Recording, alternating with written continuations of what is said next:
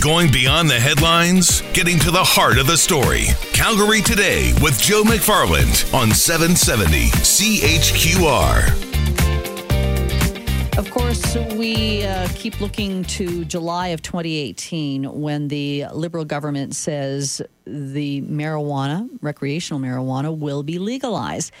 There could be a slight bump on the road, and that bump looks like the Senate some indications that the Senate wants to hold up passage of Bill C 45. Matt Maurer is the chair of the Cannabis Law Group at Minden Gross, joins us today.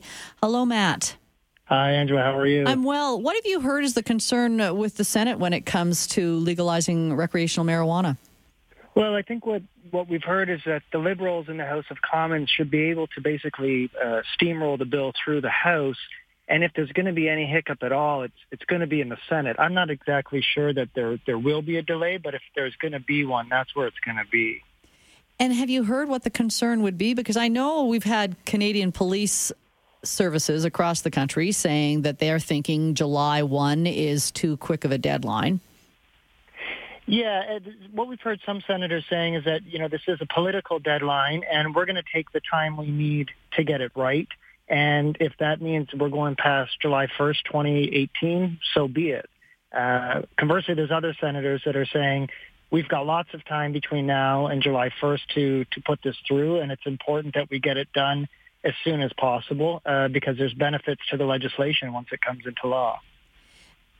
The Senate is appointed. It's not elected. Well, I mean, we do have some senators, but that's uh, not the way it is. Most are appointed. But they still have the ability to hold up laws, don't they? They do. It's it's they sort of operate as a check and balance on the House of Commons, and they can take their time. And there's been other bills in the past. I can't think of any right off the top of my head, but certainly where they've they've delayed things, um, you know, really looked into things in depth and slowed things down. But to have them sort of reject a bill outright, is, is quite rare.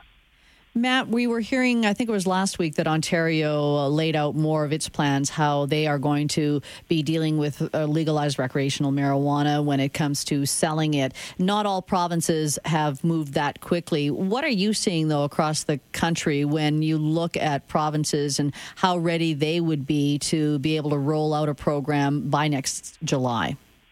Yeah, it's it's it's interesting. You know, Ontario has come out, Alberta, as you know, has come out, New Brunswick has come out. There's rumors out of Quebec as to what they're going to be doing. Um, I actually just read that Manitoba is supposed to release what they're going to be doing tomorrow. I think that uh, pretty much every province is going to be ready to go by next year, uh, by July. Some have expressed concern that it's not enough time, but I think um, you know there's some political accountability if most of the other provinces are going to be ready to go, and one of the premiers is sitting there saying, "Well, we're, we're not quite ready yet, so we're going to uh, we're going to take a little bit more time." Well, we'll see what happens with the Senate. Matt, thanks for your input on this one. Thank you very much. Matt Maurer, chair of the Cannabis Law Group at Minden Gross. It is 524.